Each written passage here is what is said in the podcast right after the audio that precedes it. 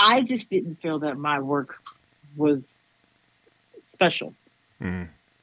That I kept comparing my work to one particular photographer.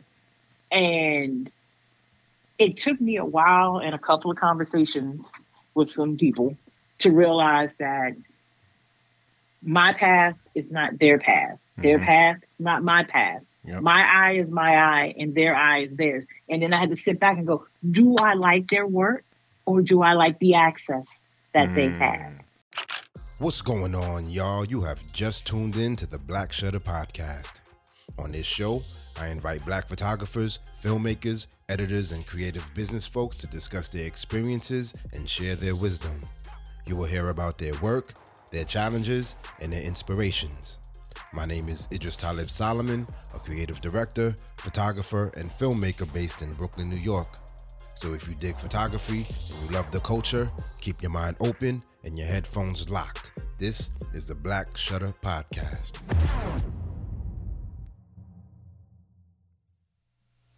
Music lovers are on another level. Some fanatics consume large amounts of music, attend live shows, read magazines, photograph concerts. And our guest in this episode does all of the above.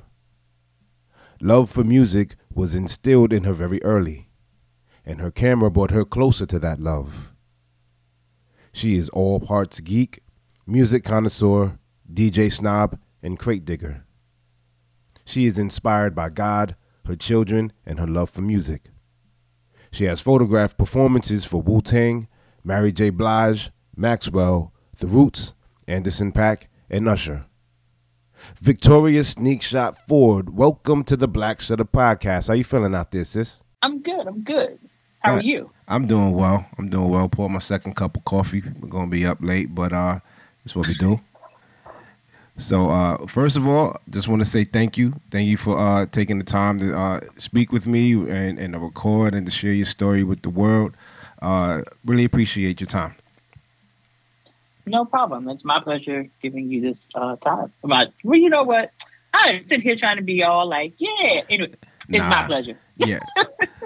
Yeah, you don't. You ain't got to filter yourself, man. This is all family here. It's all family, right? So, Vicky, tell us, where are you calling from?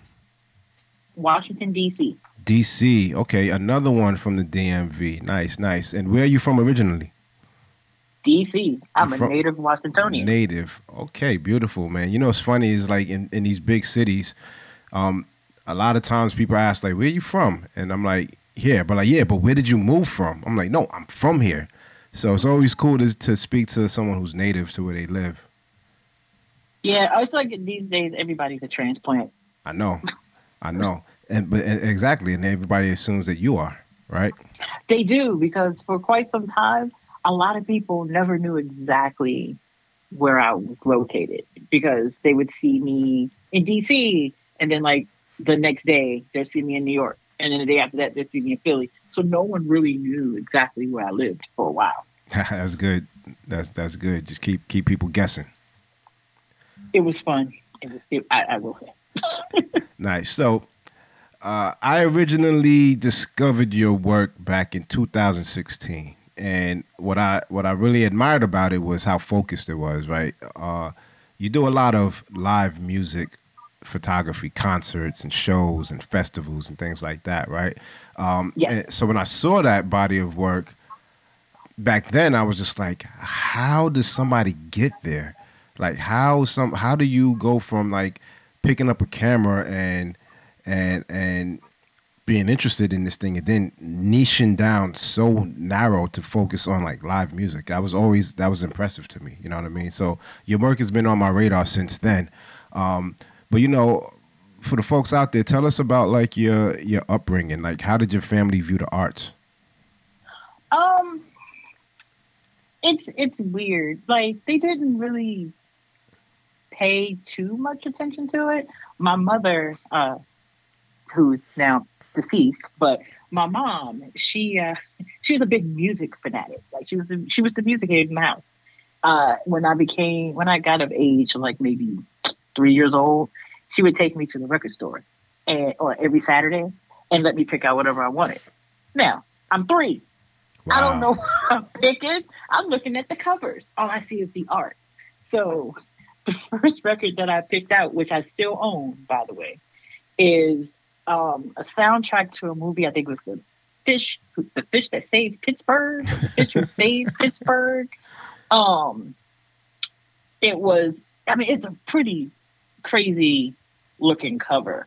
So between that, the record store visits, and my mom just playing like the Jacksons and Minnie Riperton, and, you know, she played a little bit of Earth, Wind & Fire, but she wasn't the biggest Earth, Wind & Fire head. Mm-hmm. But all this different music in the house, I was like, oh, music is cool. It was a part of it was instilled in me very early. So the album covers is what drew me in to like, for visuals.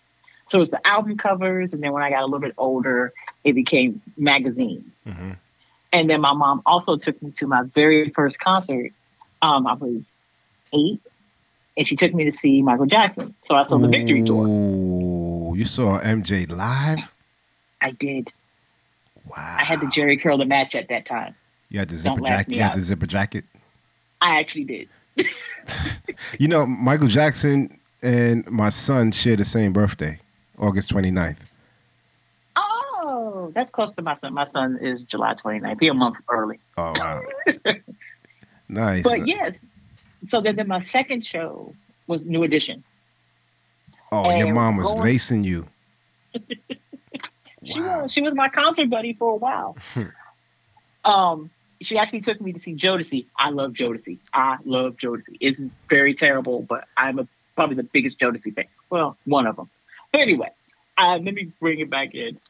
So with the visuals from the magazines and the album covers and the concerts, I didn't want to lose that visual of the concerts. Like, I wanted to always have something. Mm-hmm. Because I was just fascinated by the lights and the set productions and the wardrobe. Everything was just like, this is amazing. And beyond the music.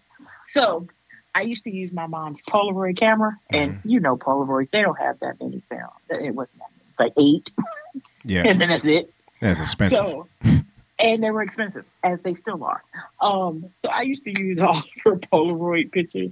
And they weren't the best pictures. It was like half of people's faces. Because I was a short kid. I'm a short adult. So, you know, there's still some struggle. So I would use her, Polaroid. Then I graduated and used the, 110?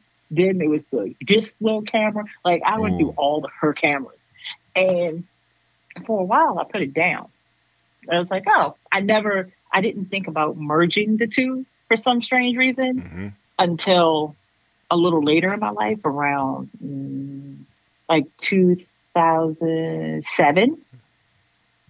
I'm of age at this point, and I was working with a local concert promoter in DC that did a few shows kind of up and down the East Coast a little bit, and I realized I had some access. I was like, wait, I have some access here. But this is also during the time of DSLRs, and I'm like, I don't know how to work this. So I had a friend, her name's Kimberly Gaines. She was a fellow photographer. She went to Howard, and I think she made her major was film, but she also, I think, maybe minored in photography or something. So she had a Nikon D90, and I was like, hey girl, can you teach me how to use this thing? And she said, no, you can teach yourself. She's like, I'll let you use the camera, and if you're serious about it, you know, you will put that work in. And I was like, that's a good friend. I was like, okay. So when I would ask her questions, she's like, nope, figure it out yourself. Oh, that's, so that's brutal. Well, if it was something really, it was something really easy. She knew if it was easy that if I just thought about it and kind of worked through it, I would figure it out. And that's true, I did. But I had other photography friends that would help along the way. This gentleman named Jeffrey Andreas Wright will always like let me use his camera for someplace because I didn't have one. So I learned on a Nikon, so that's what I shoot with. But I can figure out almost any camera now. But my babies are Nikons. So after 2007, working with the concert promoter, and he was doing shows with like Questlove DJ sets in the earlier days, or Bilal, and I would go up to Philly for the Black Lily. So I always had some sort of camera, even if it's a little film point and shoot. Mm-hmm. So I have like old photos from the Black Lily days, and Black Lily. Bilal, I remember. He was a big. I remember you Black Lily. I did when they brought Black Lily to New York. They used to have it at the Wetlands. Was it Wetlands or SOBs? It was the Wetlands. Okay. Yeah. Yeah, I was at some of those. And it was always awesome because you never knew who was going to show up. He was always in for some sort of treat. But around 2011, I started to take my work seriously. I was invited by a gentleman named Gerald Watson of Shaolin Jazz. He put together a group showing of three women photographers, myself included, and it was called Document the Fresh. And so it was my first show ever. I never showed my work to anybody. I was just basically hoarding files. Didn't show too many people. And I did my first presentation, did pretty well at a gallery, sold some pieces, and I was like, I may be on to something. So that's how I kind of got into this early on and started, going down this music photography path. All right. So this happens a lot, right? I'll ask somebody an early question about how they got started, and mm-hmm. and you kind of go into like a 3-minute recap, right? And there's always like these interesting little pockets of history that seem to be missing, right? So I always like to try to dig into those pockets a little bit, right? So you were taking pictures with your mom's Polaroid, and then other cameras, and then you stopped, and then you started again in 2007. So mm-hmm. At what age did you stop photography before picking it back up in 2007? 12. I kind of went someplace else. Just didn't think about it anymore. Puberty happened. Mm-hmm. But I still loved music, and I still was attending concerts. So let's see, it was around, I'm trying to think when I would go to shows around like in the 90s, I would say like 96. I would still go to like 9:30 Club here in DC, mm-hmm. or Nations to see Lenny Kravitz, Jamiroquai. I've seen the Roots a countless number mm-hmm. of times. And I still would take little point and shoots to that sometimes. Okay. And I was like, sometimes they came out okay, sometimes I was like, what is this? So, but it still made me go. Go ahead. Sorry. I'm sorry. I think so. What I think is what's really interesting is that it sounds more like you are an avid music fan, concert fan, who happens to have a camera with them. That's how it kind of once was. Maybe not so much since 2011. Okay. Because what I'm hearing is the thread for you. Like, some people stick with photography and always stay. Like, you could have put down a camera but always been drawn to, like, visual arts and things like that. But you kept going to concerts and eventually said, let me keep bringing these cameras to the concert. Let me, like, document it more and more. But for me, it sounds like, and you correct me if I'm wrong. I'm not trying to tell you mm-hmm. tell you what your story is, right? But okay, let me ask you this question. Do you think that you would be a photographer had it not been for live music? Yes, because I was still drawing the album covers. Aha. Okay. Interesting. And like magazine spreads. Like Rolling Stone was my jam, and I always wished that Right On had better photos. Yeah. There's a whole lot of everything on cover Right On. I mean, but right on is a black staple, just like Jet. But, you know, I was like, yeah, sometimes I want y'all to have a little bit better. I mean, I'm looking at this Rolling Stone over here. They got a whole spread. But then again, Rolling Stone had a whole lot of rolling money. So and not a lot of us.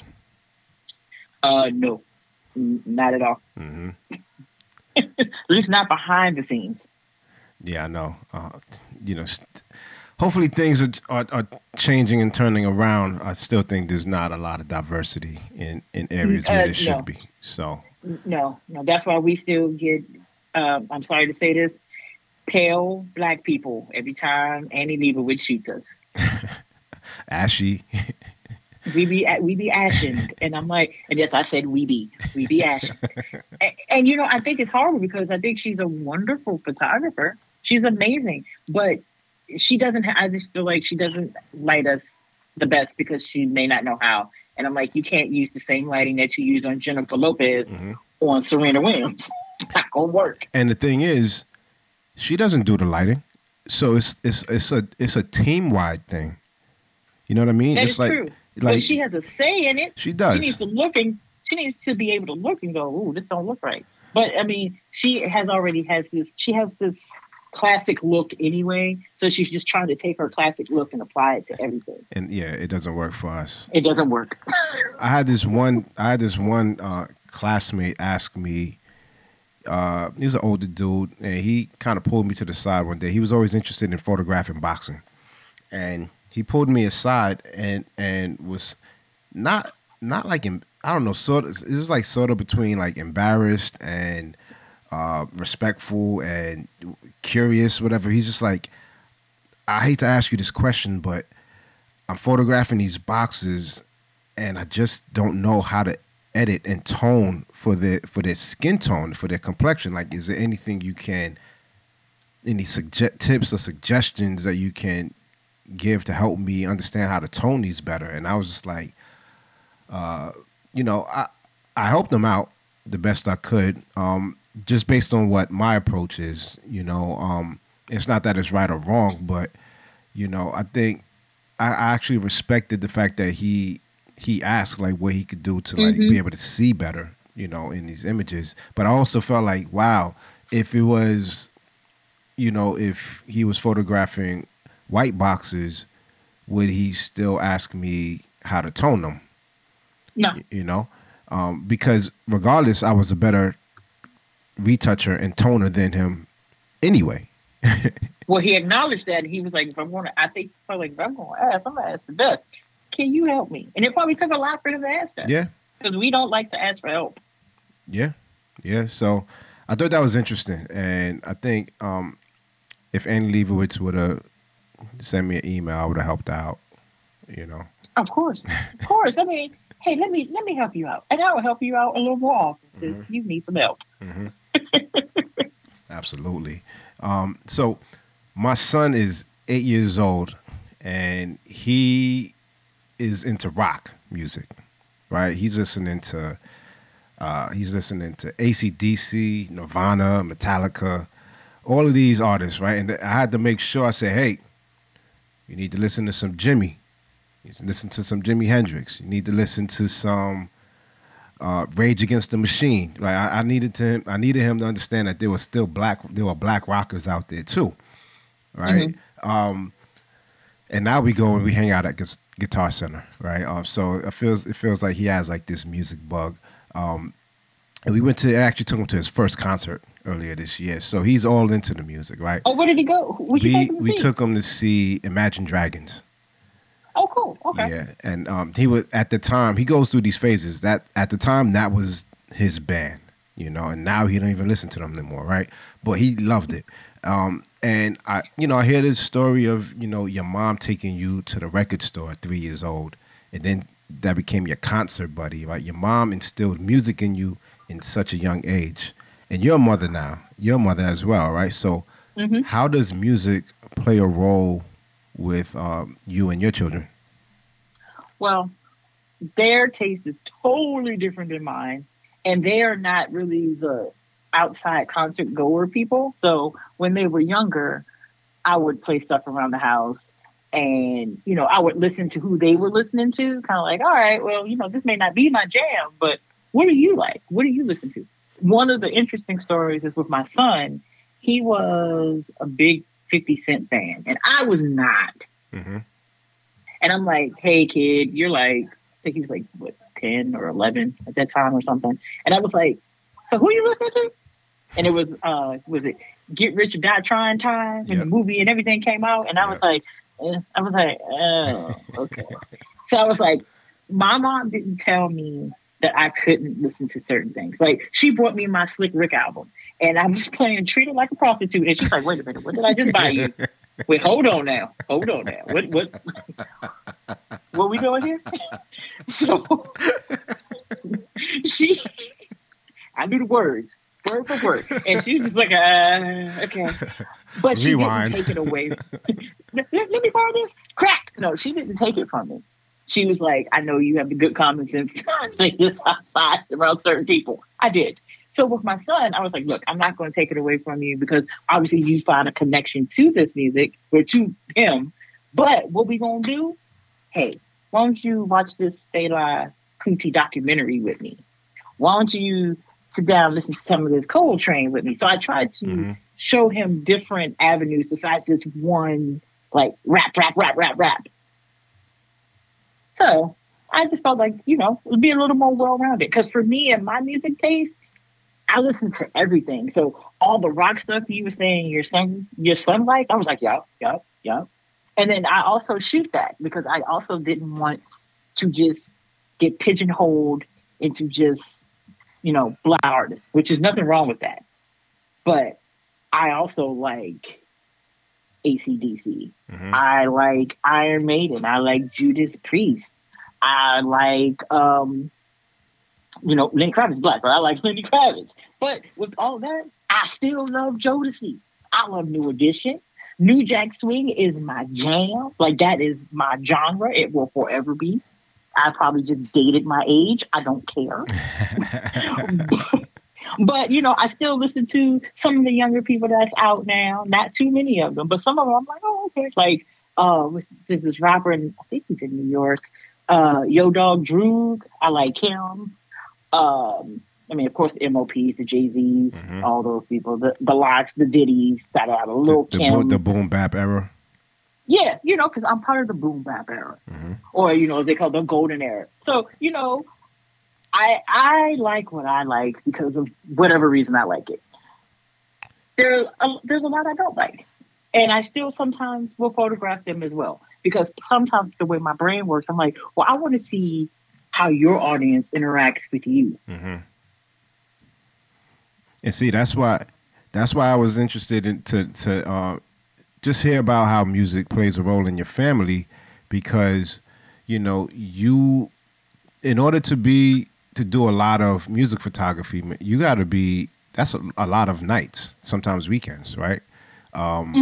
Because concerts, unless it's a festival, concerts are happening, live shows are happening at night.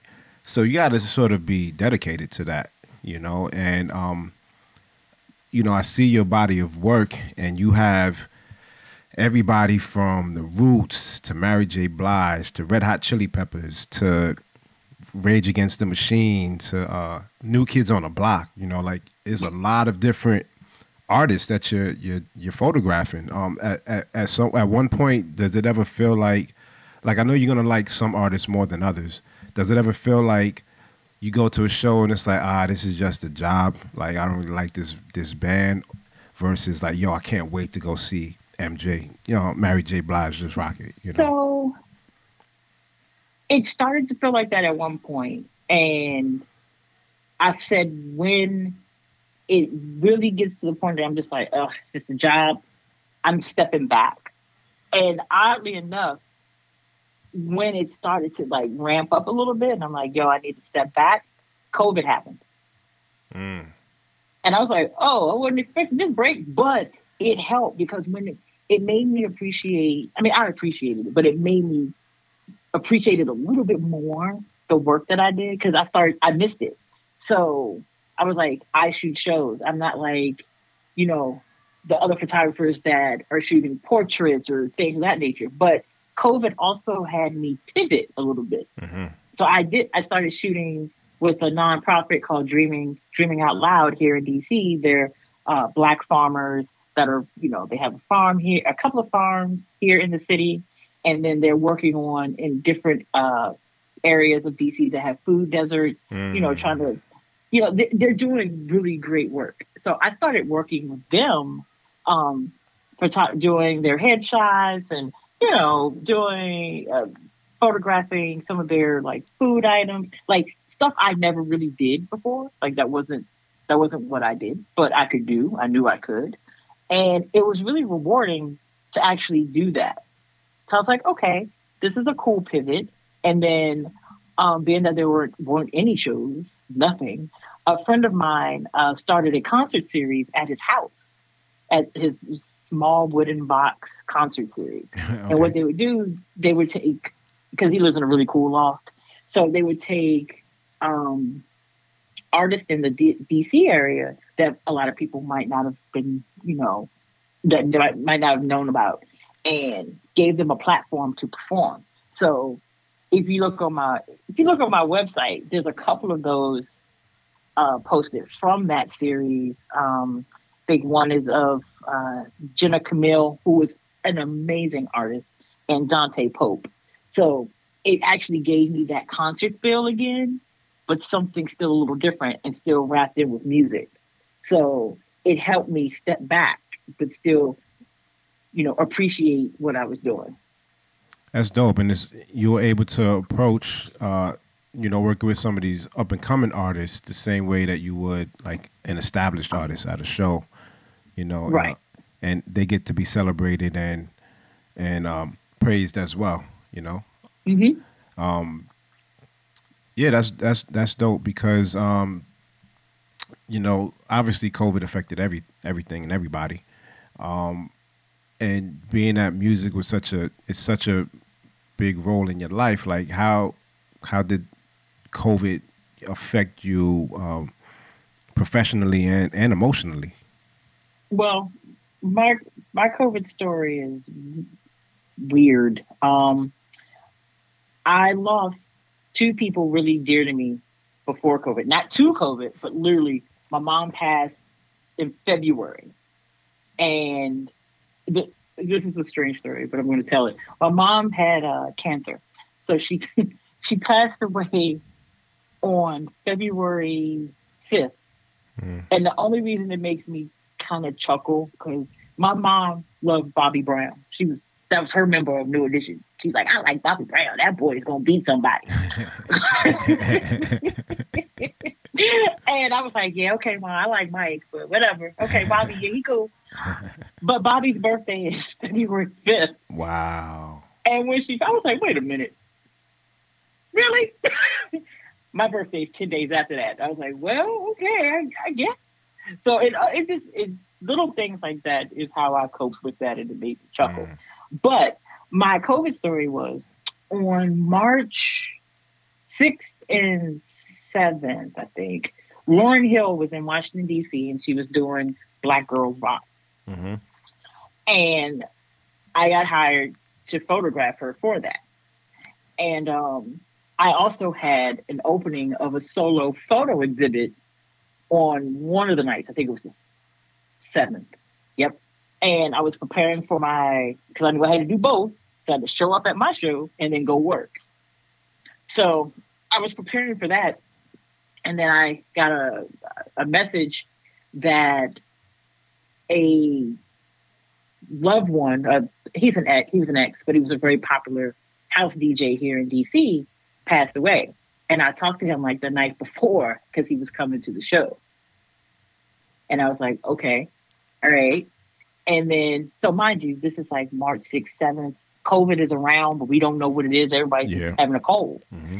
So 3 days after that, I went to New York. I went to a taping of The Tonight Show. And I was like, okay, cool. I came back. I had COVID. Oh, shit. And I had it kind of bad.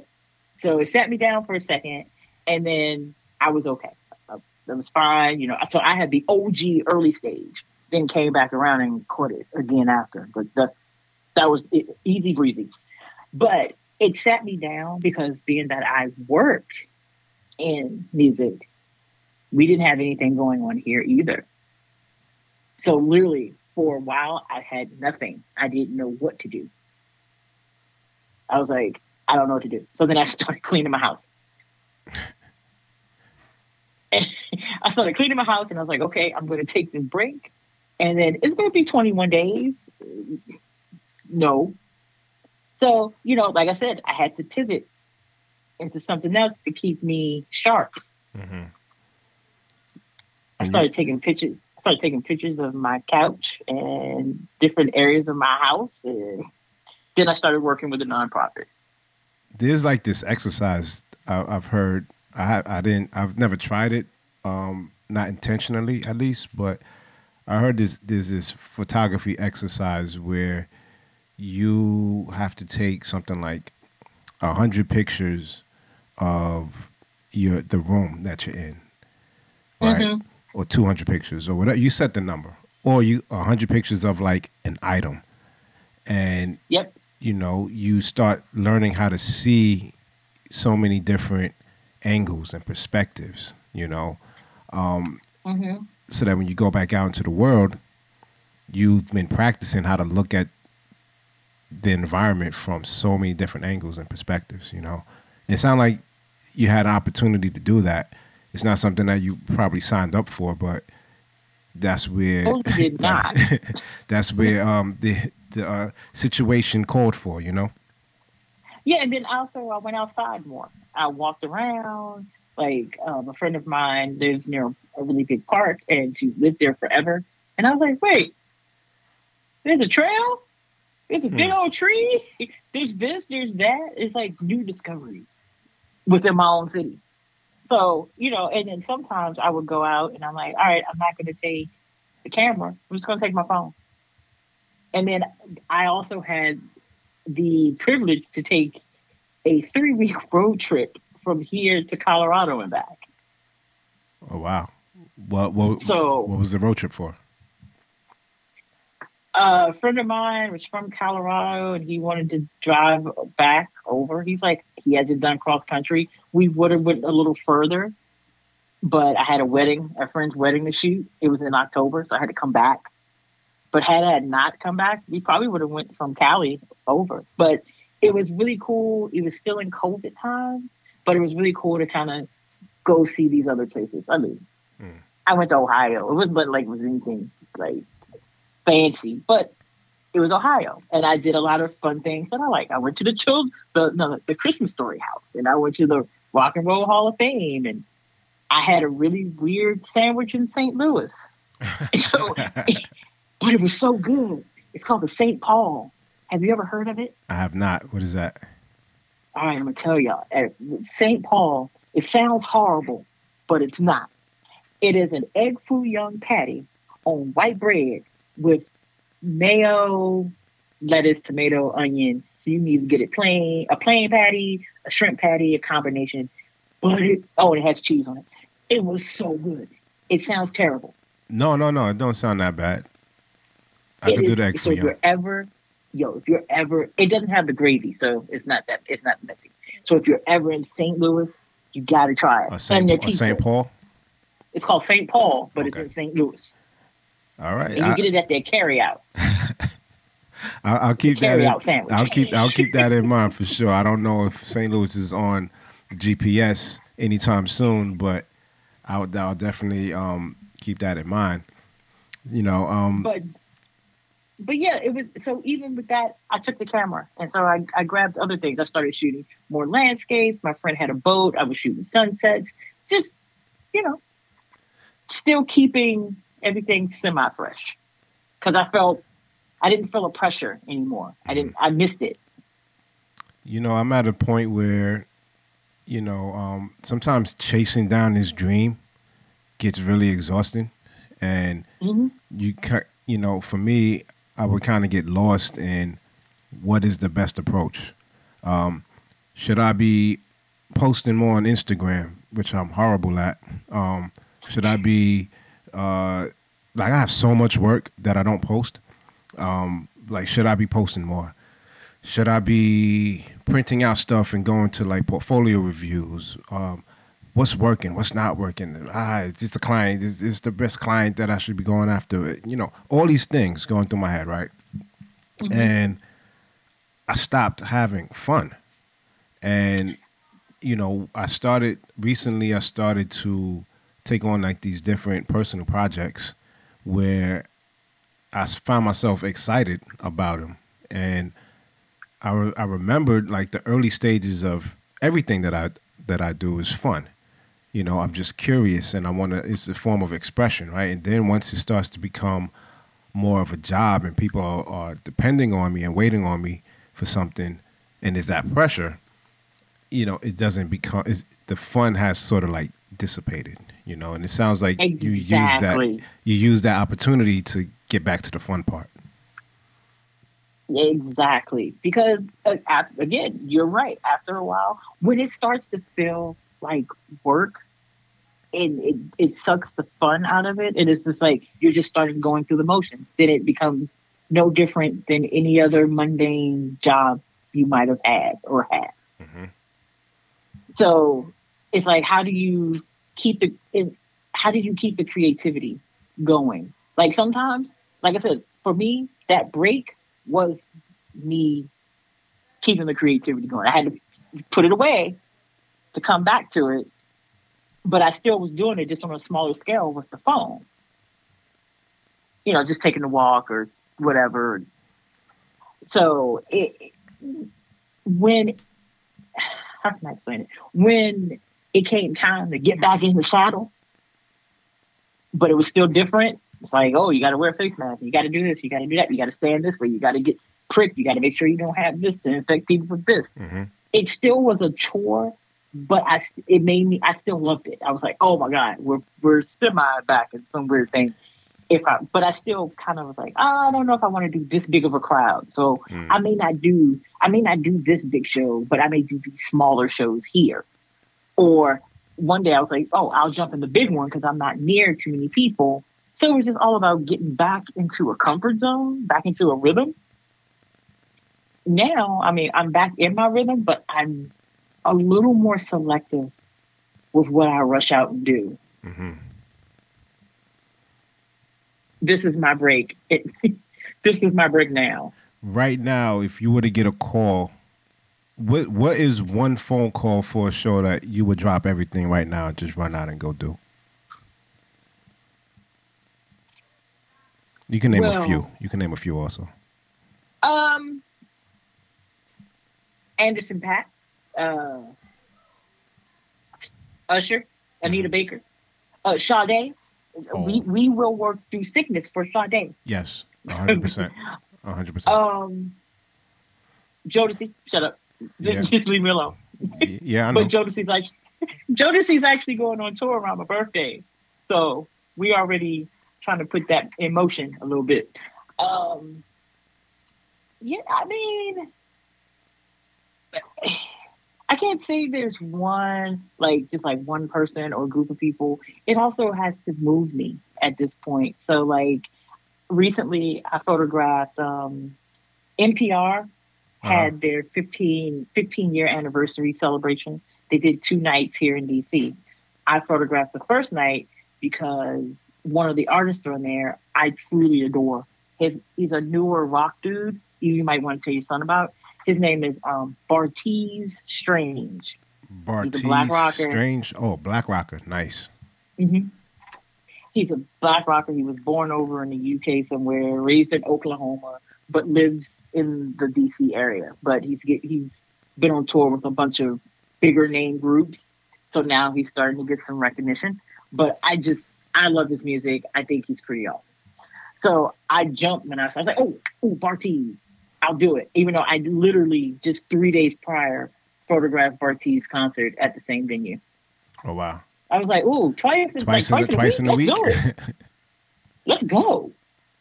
So, and if Prince was still alive, okay, I still think I would have got that call. I think I was somewhere up in line. Wow. So there's a few things I want to go back to, right? Okay. We just spoke about, life during COVID, or you know, and working through that. But you know, back around 2011, when you really started to say, "Hey, I'm gonna take this seriously. I'm gonna bridge these two passions of like photography and live music." What was one of your big, like, how did you go from making this decision to do that to actually, you know, being front of stage, making images, and like, what was like your first big concert or first, you know, that assignment that kind of opened up the doors a little bit more for you? Well, that's kind of weird, difficult to pinpoint, mm-hmm. because 2011, I just started taking it seriously because of the response I got from showing my work in public in that first exhibition, that group exhibition. Like, by that time, in that show, I already had, I had Amy Winehouse, I had Lenny Kravitz, I had Erykah Badu. Like, I had some heavy hitters in the music world as far as, you know, in my arsenal. I just didn't feel that my work was special. Mm. That I kept comparing my work to one particular photographer. And it took me a while and a couple of conversations with some people to realize that my path is not their path. Their mm-hmm. path, not my path. Yep. My eye is my eye and their eye is theirs. And then I had to sit back and go, do I like their work or do I like the access that they have? Great question. And so I sat there with myself and I realized I like their access that they have. I liked some of their work. Like, they were no slouch. But the access that that person had, I was like, how I can't get that shot. And so I decided to change up how I looked at things, my perspective. And I said, okay, I'm usually shooting for, sometimes somebody was like, hey, come shoot my show. You can shoot the whole show. But it also had, I had to learn how to get that shot or those shots of those moments that I wanted to capture, possibly within one song, maybe within three songs. And so once I changed my outlook on things and it's like, okay, I'm going to work with what I have and make magic out of that. That's when 2011 started. And I was like, okay, we're going to go a little harder. Let's try to find an outlet to shoot for. Mm-hmm. Because I knew it was, if I didn't know the people, then it would have been hard to, you know, get a press pass. It's not easy to get a photo pass, to do this, to gain this access. So, you know, if you don't have a rapport with that artist or that artist camp or whatever. So, you know, I thank Keith McPhee and Tina Ferris for allowing me access to their artists. You know, I try to make my work speak for me. Like, oh, you know Vicky Ford or you Victoria Ford? Oh, yeah, I saw her. Da, da, da, da. Okay, yeah, she's good. So that's what I meant by, you know, focusing and becoming more serious about my art. I just had to break it down and kind of decipher and look at it. Just think of it like a Rubik's Cube. Mm-hmm. That's what I think life is. Life is like a Rubik's Cube to me. But, you know, Rubik's Cubes you can actually figure out. There's a solution to the Rubik's Cube. You know, once you got all the colors in the right place, right? But life, well, no. What? You gotta look at you have people that have the Rubik's Cube that never figure out, or they get one side and they can't figure out the other side, and then they decide that they had fixed. By the time they try to get the other side, they've messed it up. Mm-hmm. So sometimes it is constant movement and changing. Because I know some people that have never figured out the Rubik's Cube without peeling the damn thing off and cheating. Yeah. I mean, there's no. I think that also highlights that there's no right linear path. You know. No. I mean, for some people, there may be a linear path. I know some photographers who their only profession has been photography, which is like fuck, how'd that happen, right? Where like they didn't go to school, didn't get like a 9 to 5, like they just sort of like struck gold early and like never turned back, and they've been like professional photographer for 25 years and counting. That's amazing. It is. But then, you know, in this day and age where, you know, first it was like, everybody's a DJ. Then it was like, everybody's a photographer. Yep. Everybody has a camera. Yep. Everybody's cousins, uncle, aunties, ex-girlfriends, brother, mother, big mamas. Mm-hmm. They're photographers now. And it's like, oh, okay, but you were just folding clothes at H&M last week. Okay, that's fine. But the other thing is, you have to also figure out what is success to you. Yes. Like, what are you able, like, what are you willing to go, all right, you know you want the big contracts, or you want that tour and that money and all this and the fame and whatever. But what if you don't get that? Is your life a failure? No. And some people say yes. Wow. I'm like, you have to, for me, I never looked at it for, like, the money. I always looked at it like, all right, you know, one of my goals was to have my work featured in Rolling Stones. That's still a goal. I know some people that came out the gate, they went to the left, and they're in Rolling Stones. They're on assignment for. And it's like, okay. But they also, they eat, breathe, and sleep photography. Like, there's nothing else. Yeah. I went another route. Now, had I... Like, for 1 year, I didn't have a job, and I went the sole photographer route. And my mother was like, are you going to survive? And I was like, yes, I am. And I'm still here. So I did. And I call it my nomad year. Mm-hmm. That was honestly probably the best year of my life. I moved around so much. I saw so many different shows and performances and things of that nature. I was like, okay, this is really cool, but it's also really hard because, mm-hmm. you know, a lot of people go, oh yeah, I'll do this. It's like, yeah, 1 to 2 months, 3 months, you may be living high on the hall, you good, but you got some dry months, and if you don't know how to balance it, you don't sell your camera, or you could do something you might not want to do, and everybody's not equipped to, you know, handle that life. Because it's hard. It's even hard when you have everything you may want. Because there's so many things at one point I wanted to incorporate with this photography and music. So I went through many different variations of who you see today. What's up, family? If you're enjoying this episode, do us a solid by leaving us a 5-star rating or reviewing the show on Apple Podcasts, Spotify, or Google Play. We appreciate the support. So on that note, we're going to get back into the show. Peace.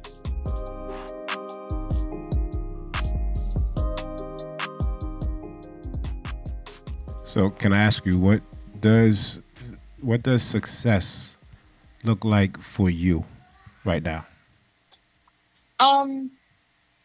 To be able to live comfortably, to be able to select, you know, select what projects I want to work on, or what shows I want to, you know, what artists I want to photograph, if I want to do a little bit more with that artist. Because I do actually now, I like portraitures, but I don't like the regular, I'm going to put you in front of a backdrop and we're going to take these pictures.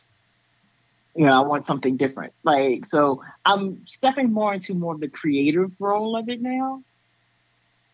So I want some of the behind the scenes and on stage, but on stage actually makes me feel better. I really don't. I don't care what you do when you're not on stage.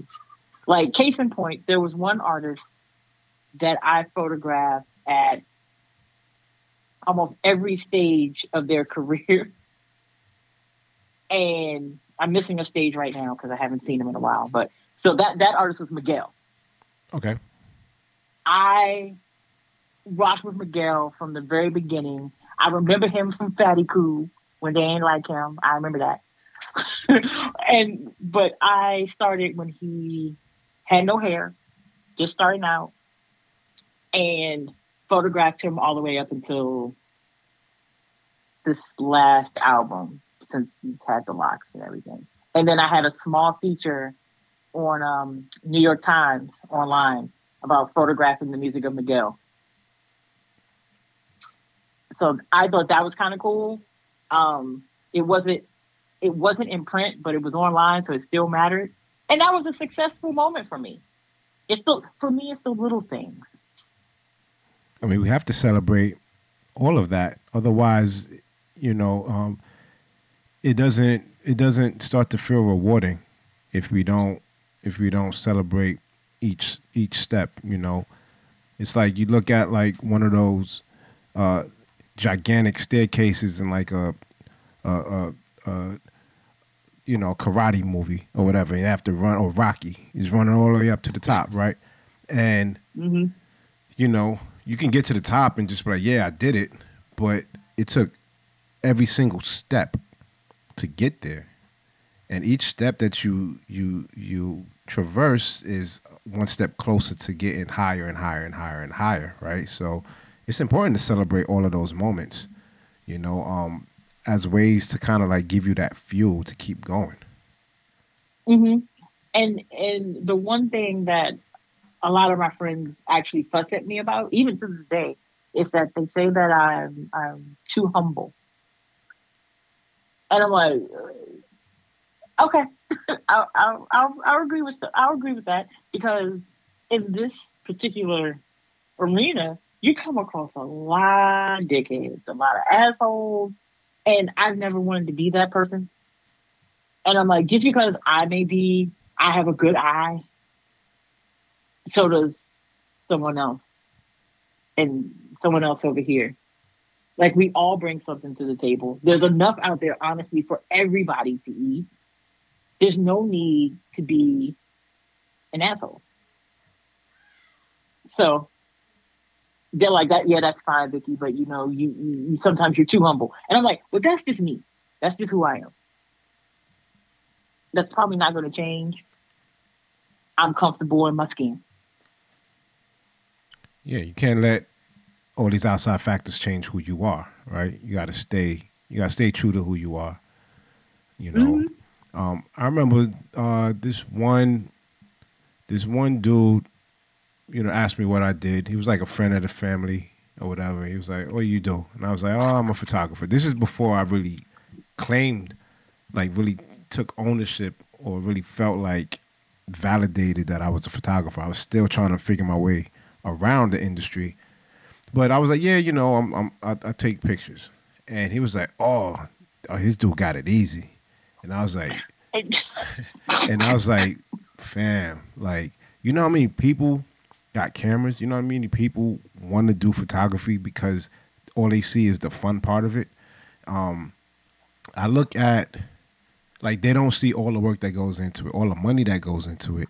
And it costs a whole lot more money if you're not making any money. So if you're spending money on gear and you're not recouping that, then that money, it sometimes feels like it's going down the drain if you're not able to, like, you know, make up for it.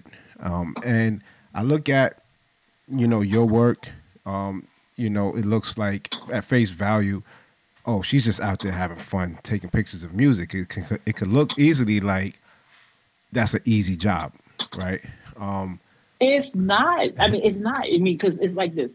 If I'm shooting for a publication or whatever, and the show is a big festival, I have to make sure that I have all my assets and deliverables to them by a certain time. Mm-hmm.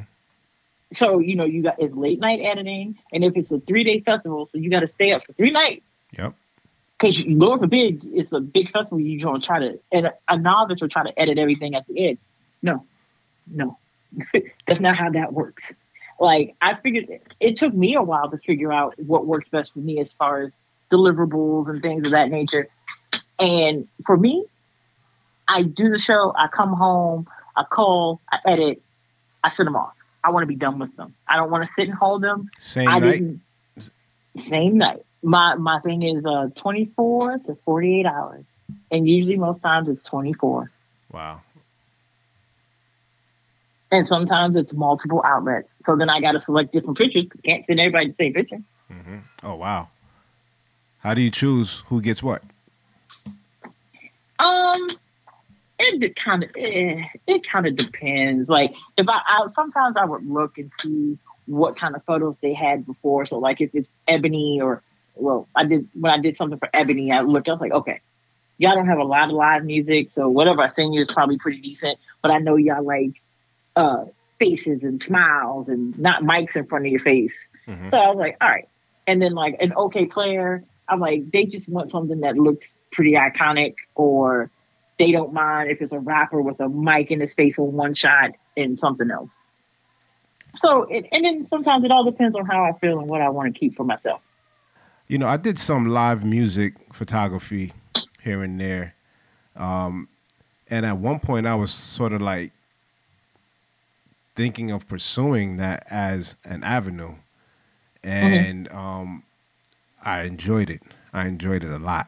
And what I loved about it was like no concert is the same. Even if you're photographing day two of like, say like the Roots on tour and you're with them for like 4 days and it's 4 different performances, it's going to be different every single night. Right. And yeah, the thing with them, I've done the 3 songs and go with them, but it doesn't work for me anymore. Well, it hasn't in a while. I'm like, oh, hi, can I shoot the entire show, please? Oh, they only give you, wait, I'm sorry. You said 3 songs and go? Well, oh, yeah, that's the industry standard. But, can you speak to that a bit? Because I don't know if anybody's familiar with that, because I'm not 100% familiar. So if you're shooting, when you get your photo pass, if you don't have, you know, like I said, an in with the production or tour manager or band, the standard, industry standard is the first 3 songs, sometimes in the photo pit.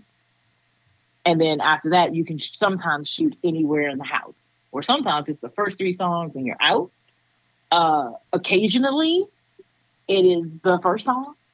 That's rare, but it has happened. But yeah. So you don't get to shoot the whole thing all the time. Okay. But with the Roots, I they blessed me and I have managed to shoot their entire set. And it's fun because, you know, I enjoyed their music. So one time they were here at a venue called the Fillmore in Silver Spring. And I looked around and I realized, I was like, and I'm the only one in this photo pit. It's just me. Oh, that's dope. I was like, oh, okay. This is cool.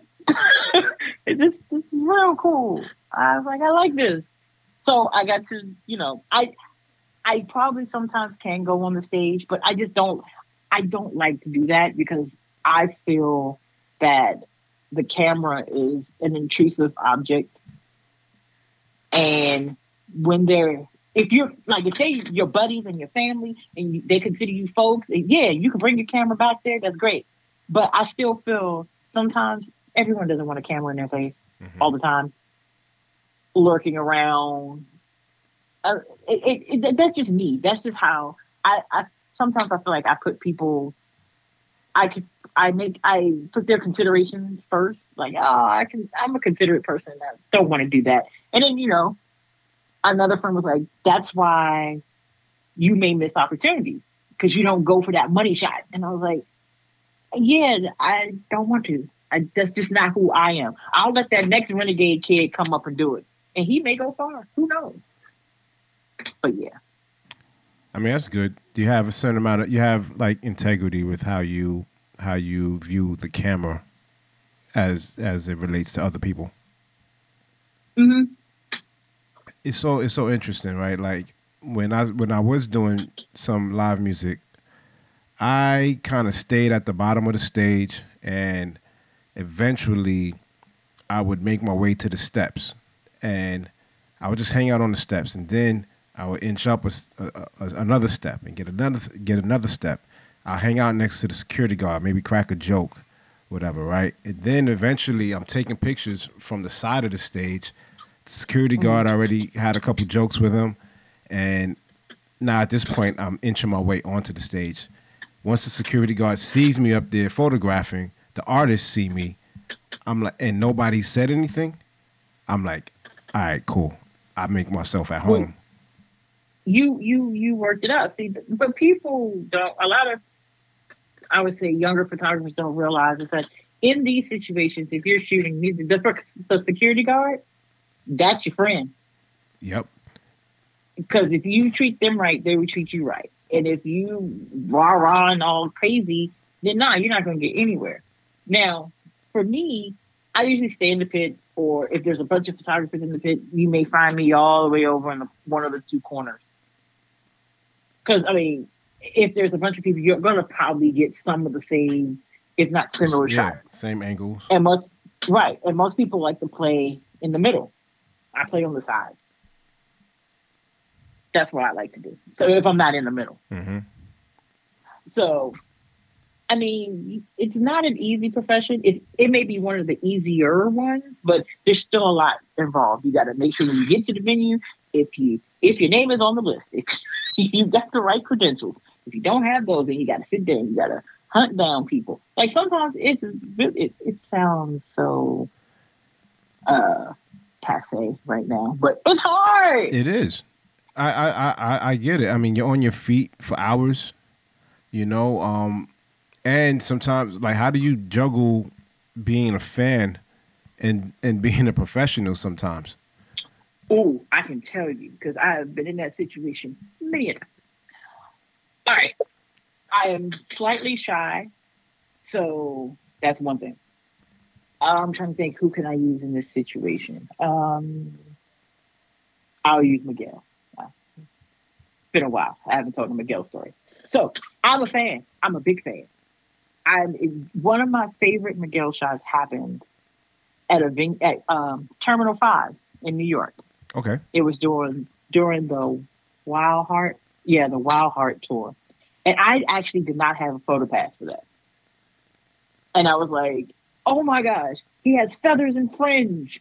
I need to get these photos. I'm like, it's messing up my thing. But luckily, I had a friend.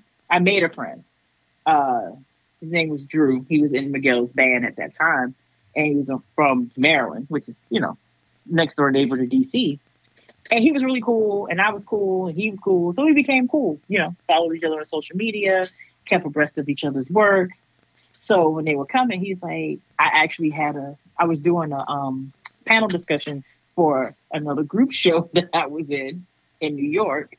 And he's like, hey, we're in town. Are you in New York this week? I was like, yeah. He's like, all right, I got a ticket. I don't know how this photo pass thing works, but I got you a ticket and we can work it out later. So I was like, all right, cool. So I had my camera with me. And Terminal 5, they wouldn't let you in unless you had your credential, but you had to go inside to get your credential first, mm-hmm. which was weird. So I was like, no, I got a photo pass. So I went in there, I got my VIP wristband. So I was in the balcony and I had my 50 millimeter in a balcony at Terminal 5. So I'm not going to get too much, mm-hmm. but I got just enough. Because he decided to jump into the crowd and crowd surf all the way around the entire venue. Wow. So I have this really great picture of him in the crowd. And from that angle, that's the best place you could have been with that 50. Yep. So that worked out for you. The music gods was shining on you that night. It was like, we're going to bless her. But I still was able to be in fan mode. Like, even now, when I shoot artists that I really like, I've learned how to control my upper half. And so my lower half is really like, my legs are like noodles. I am getting it. But you'll never know because my upper half is so stiff and steady. So I figured it out. Nice. How to keep that balance. I think that's also what separates the amateur from the professional. where you're not going to keep getting called for work if you treat each job like a fan. You're like, oh my God, and you're trying to like get the autograph and all of that while not making the autograph work. The work and autograph I feel is fine. I feel it's when you think you're part of the crew, like the entourage, like you sitting up in there drinking their stuff, or you like that. I'm sorry. Okay. I mean, if they treat you that way and say, hey, you can have, okay, you grab something to drink, maybe snack on a chip. But I've seen people roll up, sit down, get comfortable. They all know them people. Mm-hmm. I'm like, that's not how that works in all situations. So no. And then again, I just feel if you let your work speak for you, you may be all right. I mean, that's the first thing. The work needs to speak for you 100%, because you're not there to talk about it all the time. You have this one photo as part of the Roots performance. Like, you have like their track list taped to the stage. And I really appreciate that photo. I think it's a dope little detail that, as a fan of music and a fan of live music, is dope to see, get a little bit of a glimpse into what it's like for these artists. Because sometimes you feel like they have it all memorized and they're just like a well-oiled machine. But seeing that track list just served as a reminder that like they're human and they have a form of organization that they adhere to in order to make the show go smoothly. And I just thought that was a great detail to include in live performance photography, because all we really see is like the money shots, the strobe lit shots and the smoke machine and people sweating and jumping. And you just kind of looked down at the floor and saw like this track list tape there. I thought that was really dope. Detail shot.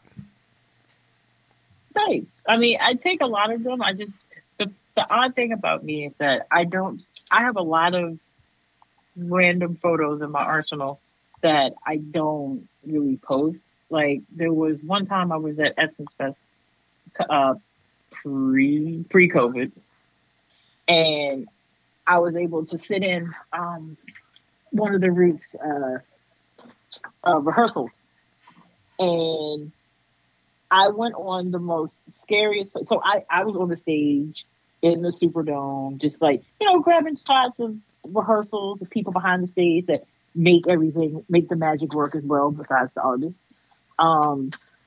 But I have one picture, and I don't even know if he knew I was behind him, on standing behind Questlove on the gym riser.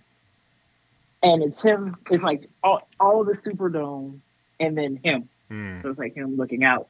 But that was the scariest place on earth. I was like, oh my God, I'm going to fall off. Because I was like, I thought the drum risers were steady. Man, he's drumming, the riser's moving, I'm behind him. I'm like, I'm a fall. I'm just going to get off this thing now. But it was a really cool moment for me, because I was a Roots fan since Organic. Wow. So, and at one point in time, me photographing them, because they already kind of met me in 1999, because I was around when OK Player started and whatnot. And to capture moments of your favorite band, like, that's awesome. That's like a total fan crossover moment. And then, just building a rapport with some of my other favorite artists, like Van Hunt. I was able to meet him. I took a few like portraits of him, and we've been really cool. Like, he's a really, really dope guy. I don't even, everyone's like, are you tripping off the fact? I'm like, I don't care about his girlfriend. She's awesome. But I like Van for the music.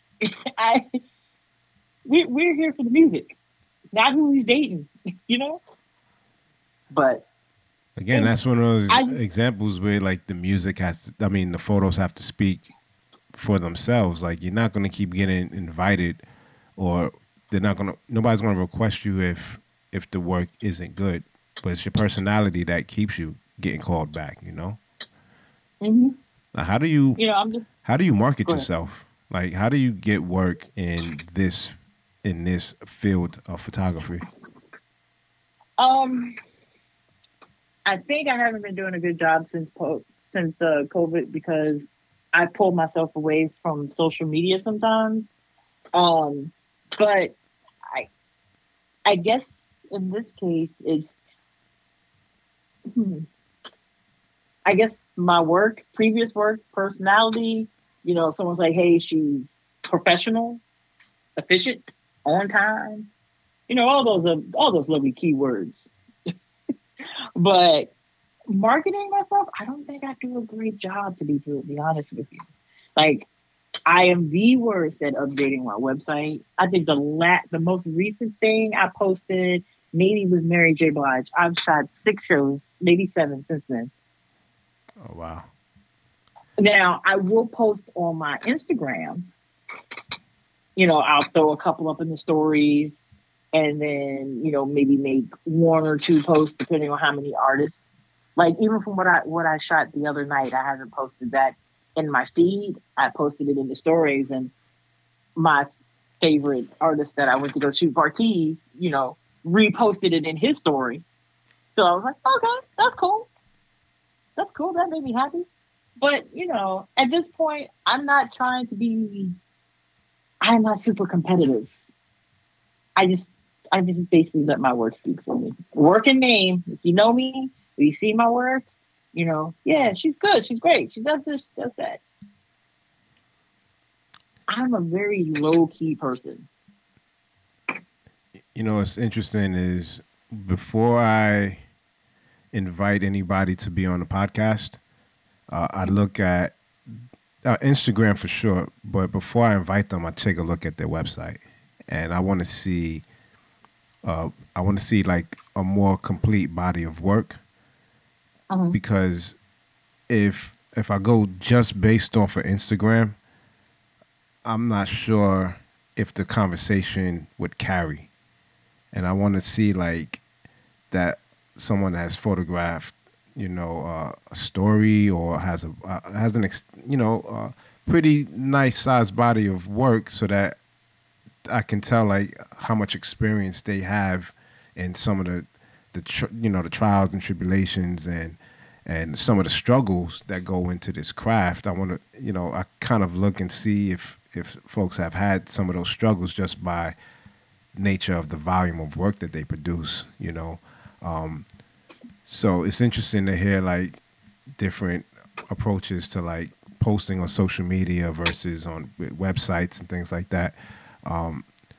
Yeah, I mean, but you definitely had that body of work, you know, and you know, a range of artists, and you know, and covering a certain time span. So I was like, yeah, she definitely has experience in this. Thanks. You know, every day I try to be better. I try to learn something new every day.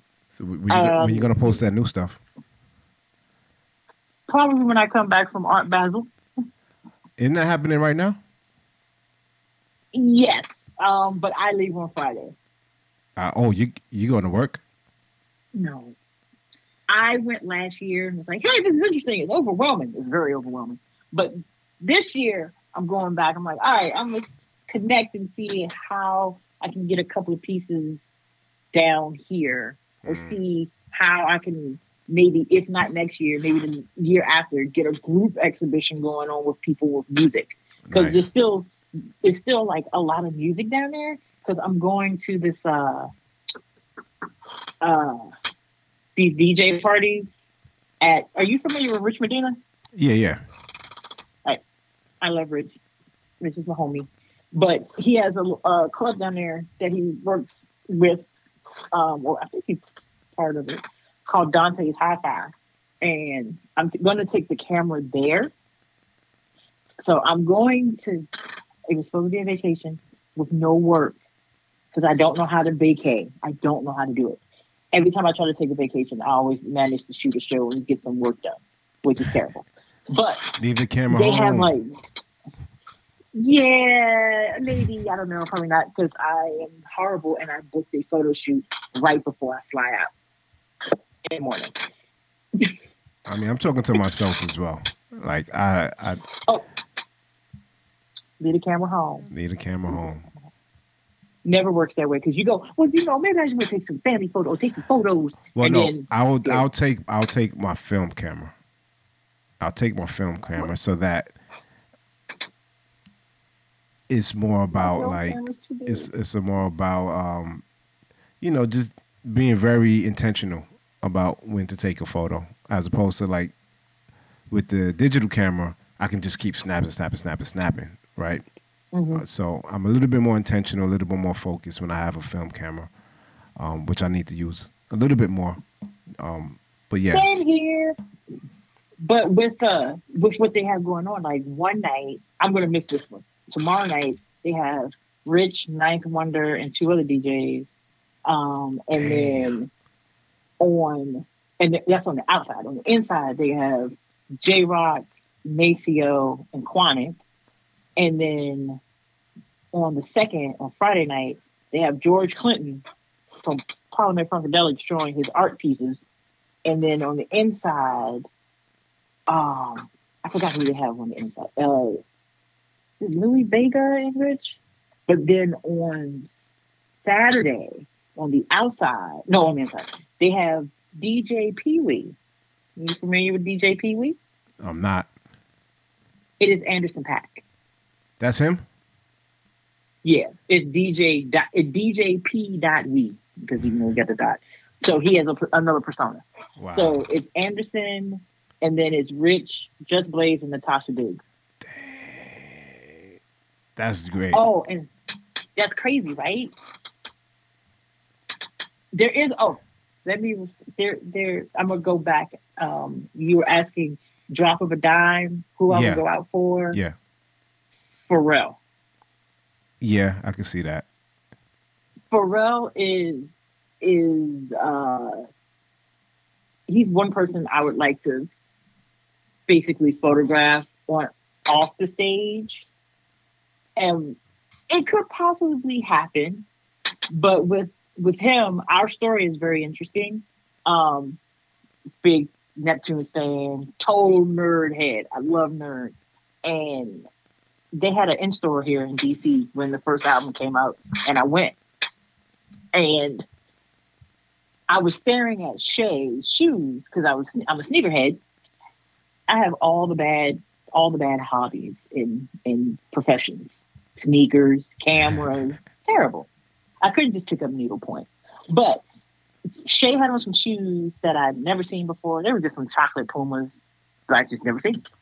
And he caught me staring at his shoes, and I was like, "Oh, hi." So long story short, Shay and I actually exchanged numbers, and I was like, "This dude didn't really just give me his number." And so I called it, and they didn't answer. I was like, "Oh," I was like, "He gave me a fugazi number," but then he called me back and was like, "Hey, did somebody just call Shay?" And I was like, "Oh, hi, hey, hi." Hey, it's the girl from the record store that was staring at shoes. Anyway, so we became cool, so much to the tune that their bodyguard, Ben, when he would see me, he would point me out and be like, "Hey, P, Shay." And he didn't know my name, so he called me Baby Girl. So he was like, did y'all see the baby girl here? And or something of that nature. And so every time, it's a known fact, every time if I see him, he'll come over and greet me. And it's kind of cool to have that kind of rapport, but you know, I got to be a little more quick with the time, because the times, you know, are short. But again, I am not there to push myself up on this person. Like, I respect him for who he is, and the fact that he's been very kind throughout the entire years to me and my children. But I do still want to go on tour, but he doesn't tour anymore. A tour sounds like it could be a lot of fun, a lot of work. A lot of fun and a lot of work, because you're always on. But I think I would love to do something like that, because just the documentarian in me, the reportage side of my brain that just likes to be a fly on the wall, would be, right, especially when folks know you're there to photograph and you're not trying to get access at that point. You have access. Like that's your whole scheme. That's your job. Exactly. That's who you are. Exactly. Like that to me sounds like so much fun because the environments would change so much. I know it would be a lot of work, but at that point, like I'm not afraid of a lot of work, you know. Like so, that sounds like it would be a dream opportunity. That's the one thing I haven't done that I would like to do. I'd like to do tour photography. Mm-hmm. At least once. Yeah, one tour. It could be a short run, a longer run, but it's something that I would like to do. I feel like that's a young person's game. A young person without kids. Well, let me let you in on a secret. My children. Wait, I'm gonna ask you a question first. How old are you? I'm 43. Oh, okay, you're closest. My children are 30 and 31. Oh. So yeah, I started early. So. Remember I said I put the camera down? No. Yeah. Oh, that's why. That's one of the reasons. Boys came into play. But, yeah, I have my two at 15 and 16. Okay. But, so now, like I said, they're 30 and 31. If I have to go, I can go. Yeah. They don't live with me. They live with their respective families. No, my son is married. He lives with his wife. My daughter's in a relationship. She's with her partner. So a tour might be in the books for you. It could, you know, everything works out right, and I sit and plan and think about and put the idea out and construct everything. You know, the work before the work. Well, the work before the fun. Yeah, absolutely. And that's what people don't see, that invisible hidden work. Like I get off, once we end this recording, right? Like there's a whole other side of work. You gotta sit and go back through this. Yeah, you know, at some point. You gotta go back and piece it together. You know, and I'm also, I'm still a working photographer. So in addition to, you know, getting everything ready for a podcast episode, there's the photography work that I need to do and, you know, but I have to do all of that after I spend time with the family. You know what I mean? So then It becomes like that invisible labor late at night or early in the morning that people don't see. Sometimes people just see the finished product, but they don't know that you were out on your feet you could have been on your feet for like 5 hours photographing a concert, and that you get back home at 3 in the morning to cull your images so that you can send them out. Like people don't see that. Right. Because you don't have to talk about it, but that's part of the invisible work that is not respected or it's not acknowledged, but it is part of being a professional and some of the reasons why you may get called back for gigs because of that work that you do that nobody sees. Right. So the last thing that I photographed, the first act went on at 7:30. The last one was over on at 10. So from 7 o'clock till about 10:30, because I left at a point. I was on my feet. I was working. Then I got home at like 11:15. Put everything together, loaded the images off of the SD card into the hard drive, and looked at the clock and said, "Okay, I am going to give myself an hour to cull through these images." And then I'm going to go to sleep at 12:30, wake up at 6, and edit and send them off. This is what actually happened. 11:15, I got home. I sat down. I loaded everything up. 11:30, I started working. 4 o'clock, I went to bed because I got into the groove and just did it. Yeah. And that's how it goes. Nobody needs to know what your process is, but all they need to know is that you're going to get it done when you say you're going to get it done. Right. You know. You need your pictures in 24 hours and you go. Exactly. I've had to before cameras had like the functionality to like Wi-Fi or Bluetooth, I was taking photos of something for YouTube at Radio City Music Hall, and I needed to, like, the client was in the stands, and they gave me like a schedule of the different performers and speakers, and they put like stars next to the ones that, as soon as I photographed them on stage, as soon as their set was done, I needed to go dip somewhere and take my memory card, put into this dongle that I could connect to my phone. I had to shoot in JPEG and RAW so that I could access the JPEG images on the memory card and send it to, like, I had to do some really, really quick editing, right? Real quick selections on my phone, and send them, the client in the stands, a bunch of JPEGs that they can post pretty much live. So within 5 to 10 minutes of somebody getting off stage, the client in the stands had, you know, these images that they were posting on their social.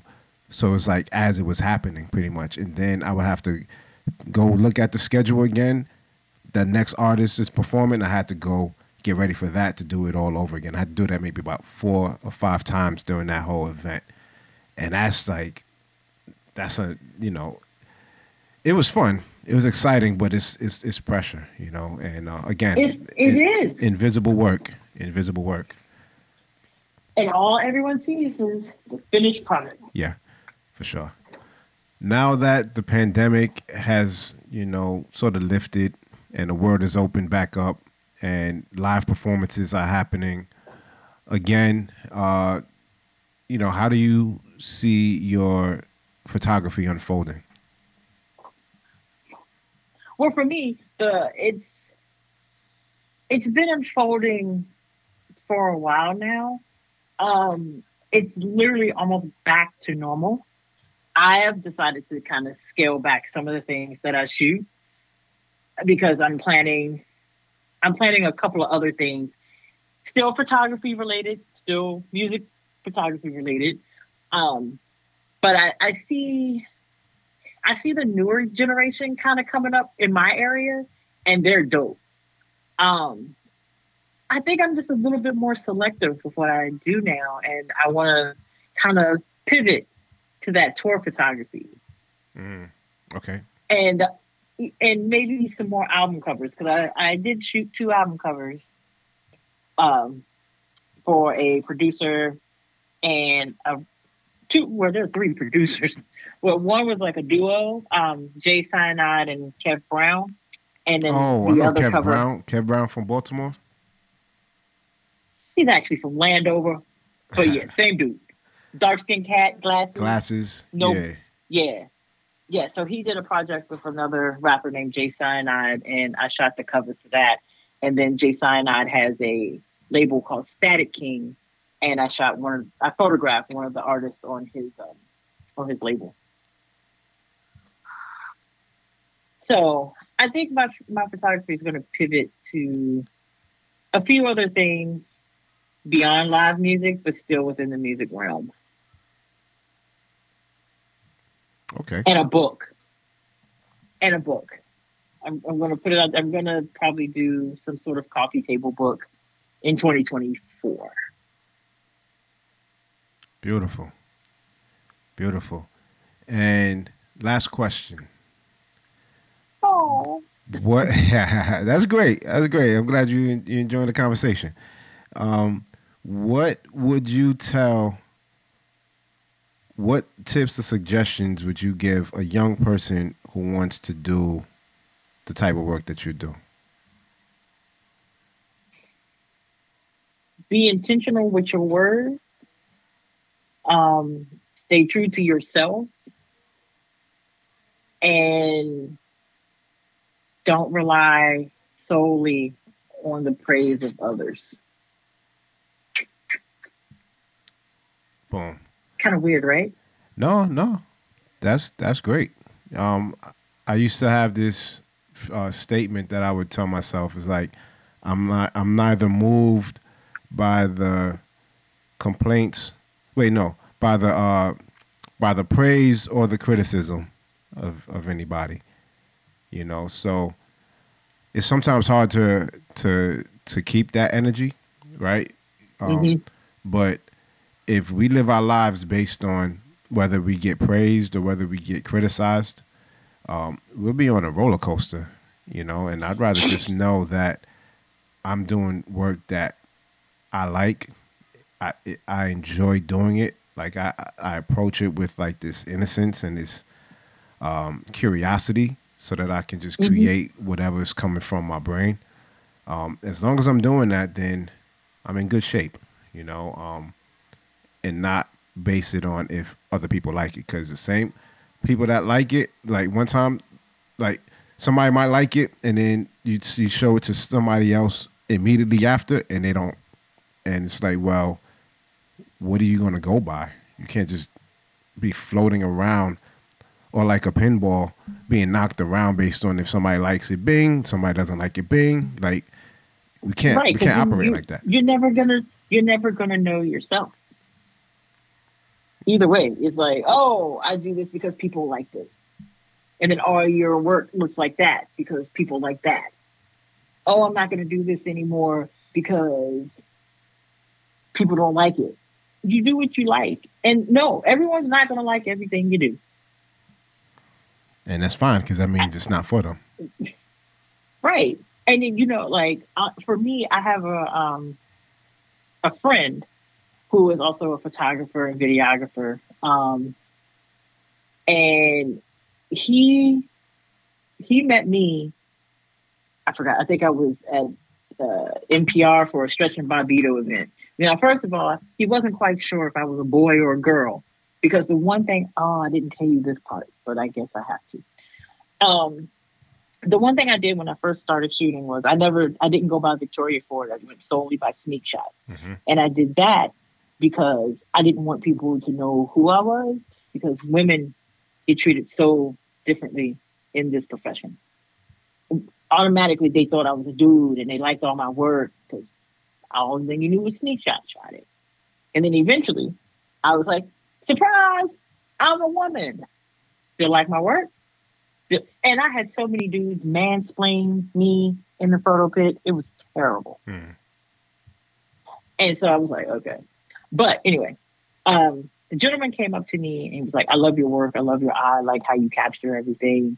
You know, I'm a photographer. And, you know, would you mind looking at my work? Or, you know, and I'm like, okay. So eventually, he was like, would you be my mentor? And I was like, I'm still learning. I don't know if I could be a mentor if I'm still learning. But, you know, my motto is always a student. Because that's what you're going to be. If you close yourself off to learning, then you close yourself off to other things. You're done. So his work, you know, it was like, oh, okay, this is cool. But after, you know, conversating and him's like, no, I like doing this way. And I was like, well, you don't have to tell me why, but as your mentor, why? Like, what do you see at X, Y, and Z? So I would tell, actually, you know what? I would actually tell the younger people to latch onto a mentor. Or, you know, find a friend that maybe is an older or more seasoned photographer and bounce questions and ideas off of them. But still, you know, you can tell when someone is not in your corner, you know, if they're giving you constructive criticism, don't lash out at them. You know, listen, they may be on to something. If they're always giving you just criticism, you might not want to listen to them too much more. Yeah. Something else is up. But anyway, so I saw a turnaround. We've been friends now for over 5 years now. And his work is amazing. It was amazing before, but it's even better now. And I'm not saying that's because of me, but, you know, he listened to criticism. He didn't always take the oh, my God, this is so dope. And I'm like, yeah, it's cool, but would you think about it this way? Well, what if you tried this? You know, I never told him it was awful, because it wasn't awful. I was just like, hey, look at it this way. Look at it in a different perspective. So that's just a random story I had. That's all. This is Victoria Ford, and you're tuned in to Black Shutter Podcast. I want to give a big shout out to everyone who tuned into this episode. Thank you for listening. The Black Shutter Podcast is hosted by me, Idris Talib Salomon. To subscribe to the Black Shutter Podcast, head over to iTunes, Stitcher, or Google Play. When you get there, show us some love by dropping a 5-star rating or leaving a review. This will help with our rankings, which essentially helps more black photographers get exposure. Make sure to check us out online at blackshutterpodcast.com to read the show notes, learn more about our guests, and check out some of their work. I hope you enjoyed this episode. Peace. Until next time.